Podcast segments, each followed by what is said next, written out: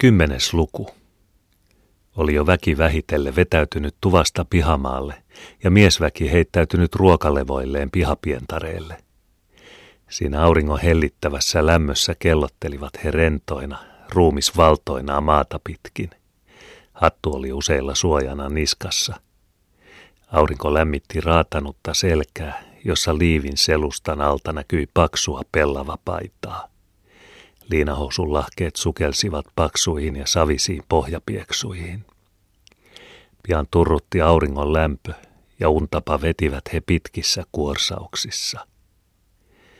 Kun pappi katseli ympärillään laajenevaa maisemaa, näytti kuin maassa makaavat miehet niin kuin työmuurahaisia tai mitä pieniä kasvannaisia vain olivat siinä maan rehevällä povella. Sepä maanpovi se olikin heille kaikki kaikessa – sitä kyntö, siihen kylvö, siitä kasvu kaikenlainen. Irti siitä sitä ei ihminen ollut. Ryntäitään myöten sitä siinä kiinni oli. Niin olivat olleet heidän isänsä ja isiensä isät, niin olivat he ja heidän jälkeläisensä. Ja missä oli ihminen irti siitä? Pihassa oli käynyt kaikki hiljaiseksi. Joku askarteli tuvassa, joku aitassa – ja kodassa. 11. luku. Pappi läksi painumaan siitä hiljalleen alamäkeen Ohkolaan päin. Pieni Ohkolan mökki oli jonkun sadan askeleen päässä pienessä niementapaisessa Ilkamoistenlahden rannalla. Mökissä oli yksi tupa ja lautaporstua. Piha oli epäsiisti. Kaikki näytti olevan räntistynyttä ja osoitti suurta välinpitämättömyyttä tätä maallista olotilaa kohtaan. Kun pappi astui sisään matalasta ovesta, löyhähti täälläkin vastaan kuuma, lauantaisen tuvan lämmin. Ohkonen itse makasi selällään peräpenkillä, jalat koukussa ja vanha sarkanuttu pään alla. Hän käänti vähän päätänsä, kun ovi narahti, vaan ei viitsinyt siitä ylös nousta. Päivää, sanoi Tulija. Päivää, kuului vähän ajan perästä vastaus. Pappi kävi istumaan sivupenkille ja pisti tupakaksi. Ohkonen lepäsi penkillään kuten ennenkin. Tupa oli niin ahdas, että olisi melkein keskeltä lattia ylettänyt käsillään vastakkaisiin seiniin, ja oli niin matala, että miehen päälläkin nyki kattoorsia. Uuni oli huono ja hajoamaisillaan lattia ja pöytä pinttyneitä. Jo vihdoinkin suhahti yksi lapikas penkkiä vasten, ja kohta toinenkin jalka ojentui, ja mies köllähti kuin köllähtikin siitä istualleen ja haukotteli. Sitten ruopaisi hän päätään, ja jo retkahtivat kyynärpäät polvia vasten. Ja kun hän nousi seisomaan, venytteli he hän, ja sitten tuli ja pistettiin kättä. Kuuluuko sitä mitä, Mitäpä sitä, sanoi pappi. Niin, mitäpä sitä. Taas venytytti niin. Ei ole vaimo kotona. Tuonne pientareelle kaikki tästä läksivät. Omaan heinään. Miten tuo lienee? Istuttiin siinä. Ohkonen haukotteli ja ruopi korvallistaan. Pappi veteli piippuaan. Kuuma päivä.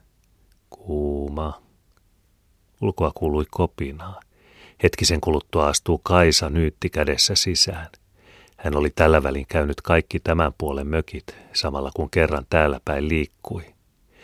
Äänettömänä jäi hän seisomaan ovenpieleen ja katsoa töllötti suu auki, kun täällä muitakin vieraita oli. Kukaan heistä ei sanaakaan sanonut, niinpä tuo kuumakin oli. Yhtäkkiä tulee Kaisa peremmä ja tökkäisee kättään papille. Päivää, päivää, sitten Pietarille. Päivää, päivää. Ja käy sitten istumaan kolmannelle penkille.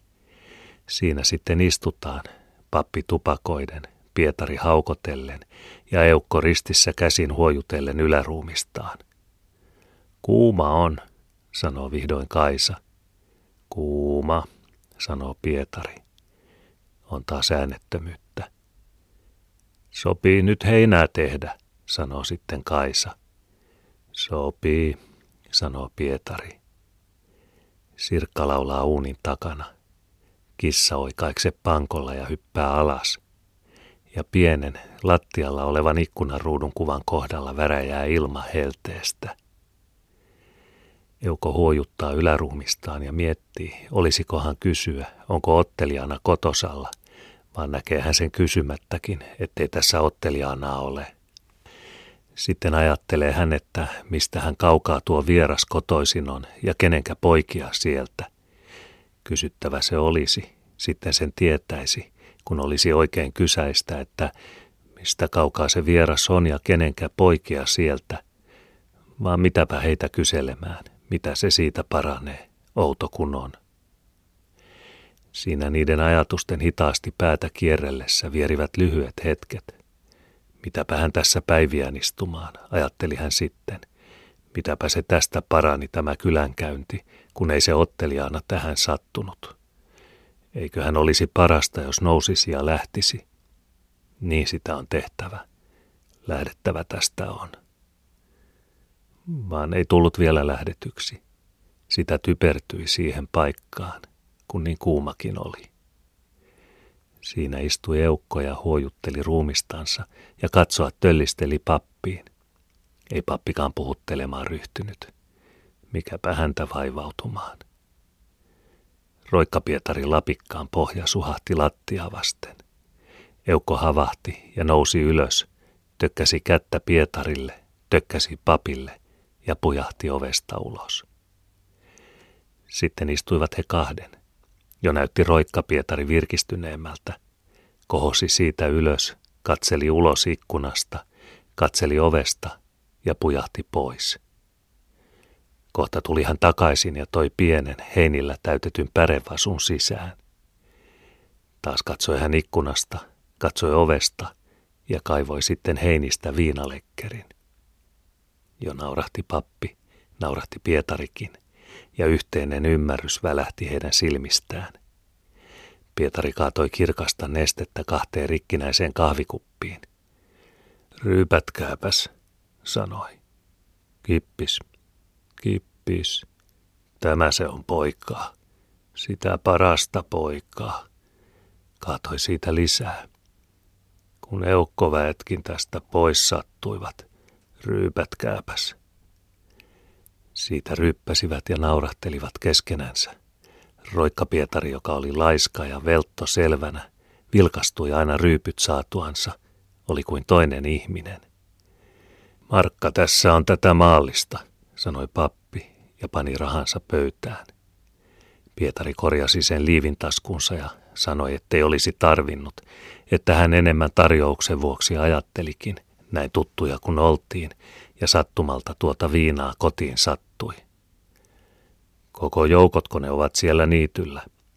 Koko. Minä sanoin Riikalle ja Ottelianalle, että viekää pois lapsenne pientareelle, että tuossa vähän nukahdan, kuka niitä täällä katsoo.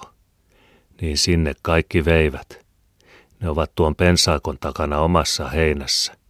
Uhittelivat tässä lehmän ostavansa, että ne heinät syödyksi tulisi, kun muu joukko ei heinää syö. Sitä olitte syöneet entisen lehmän. Mikäs, syökööt kun tahtovat, ajattelin. Ja niin ne söivät. Tiukaksi väittivät sitä talvea. Tyttö tässä teki tytön, ottelijana toisen ja pojan toveri pojan. Vaan kaudis lapsi on se Riikan tyttö, se kun sitä hepenissä säilyttelee. Sielläkö sekin on niityllä?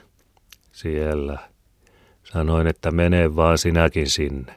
Kaunistukseksi se sinulle on, että kotitöille vähän yrkenet.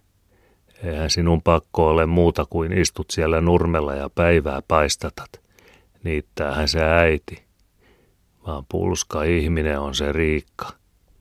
Onhan se. On. Ne Pietarin miehet olivat kovin sitä kosiskelleet. Kertoi tuo Liisa Laatikko, että niin olivat. Vai jo Liisa kertoi, ja uhkasi se Riikka, että hän lehmään rahat laittaa, kun tästä syksyllä lähtee. Jätä tänne tuo tyttösi, sanoin minä, niin on sievempi liikkuaksesi. Sitä hän oli itsekin ajatellut, että jos olisi jättää. Ja tähän se jää. Siellä se on Justiinakin Pietarissa, vaan ei ole tullut tähän vielä lapsia laittamaan. Se on nöyrempi, että minä pahoin pelkään, ettei se ymmärrä olla päänä päsmärinä siellä Pietarissa. Vähän se tyytyy ja miehen se ottaa. Vaan kuuluivat nämä maantytöt oleva siellä Pietarin kaupungissa kovin kysyttyä tavaraa. Kadehtivan kuuluivat Pietarin tytöt. Näitä kun vaatteella komistellaan ja höyristellään ja kaikin puolin ravinnolla pöyhistellään, niin komioita pakana vie ovatkin katsella. Ryyppääpäs. Ryypättiin. Tunsin minäkin ennen komian tytön, sanoi pappi, jota ryypyt virkistivät. Vai tunsit? Tunsin. Ihme se oli. Hieno ja kaunis. Sitä kelpasi aina katsella. Hehe, vai kelpasi. Oliko morsian tuo vai muuhun naisluokkaan kuuluva? Muuhun luokkaan. Vaan hieno, hieno se siltä oli. Ja papin tyttö, usko pois. Papinhan tuota kuuluit sinäkin poika olevan. Mikä lienen. Ja sitä Ruotsin puolen peruja kuuluit olevan. Niinhän ne väittävät. Mikä sinut tänne viskasi? Mikä lie viskannut? Sitä lienee isä kuollut ja tänne kasvatiksi aluksi tullut. Vaan mitäpä heistä, olkoot. Olkoot, sitä olet sinä herras perua ja herra aikanasi ollut, vaan olet nyt kuin tämä muukin talonpoika. Mukava ja sopuisa vielä oletkin. Papiksiko sitä sinäkin ajattelit, kun papin kouluja kuuluit käyneen? Vielä mitä? Niinhän ne sanovat, että kouluja se on käynyt. Liene sitä jonkun luokan, vaan pois haihtui ne maalliset, kun toisia teitä luisumaan rupesi. Höhö, vai maalliset? Nyman ei ollut vielä sillä asteella, että hän entisistä oloistaan puhua olisi viitsinyt. Ja mitäpä niistä? Kuin unta ne vain olivat. Joku kouluvuosi kasvatti äidin luona ja tädin kuoltua. Mitäpä siitä. Oli hän aluksi kirjurina jossakin ollut. Ja sitten, näin se kävi, tähän sitä tultiin. Kiertää maita mantereita, kun nälkä ja puute takaa ajoivat. Vaan mitä niistä, kun ei ottanut nälkää nälän, ei puutetta puutteen kannalta. Vaan se sivistys, sanoi Roikka Pietari, on kuitenkin sivullisesta komiata nähdä – Muodostuppas ihmisolento, jos sillä puetettu olet, muodostuppas kuin tuo paras paratiisin asukas komiaksi. Mitä vielä? Mitäkö? No, sanoppas sinä, kun sen paremmin tunnet. Mitä se sitten on? Tyhjää se on, eikä mitään. Mitä se erityisesti olisi? Lakerattu kenkä töppösen rinnalla. Huomasi sen Pietarikin, ettei hän vielä sillä puhepäällä ollut, jolla joskus. Silloin sillä puhetta riitti asiasta mistä tahansa. Kansa saarnauttikin hänellä silloin usein, ryyppypalkallakin. Hänelle saivat nauraa ja ivatakin häntä. Hän itse ivasi mukana, mutta vissiin määrään aina. Jos häntä pahasti loukattiin, muisti hän sen selvänä ja karttoi taloa. Kaikki tiesivät hänen tapansa ja kohtelivat häntä aina sen mukaan, oliko hän selvä vai ryypyksissä ja minkä verran ryypyksissä. Roikka Pietari nousi, katsoi ikkunasta, katsoi ovesta pihalle, kaatoi sitten taas kuppeihin ja he ryyppäsivät. Sitten löi Pietari korkin lekkeriin, pani sen heinien alle vasuun ja vei sen kätköönsä. Pappi nousi lähteäkseen. Tuleehan toisen kerran iltasella tai huomenna.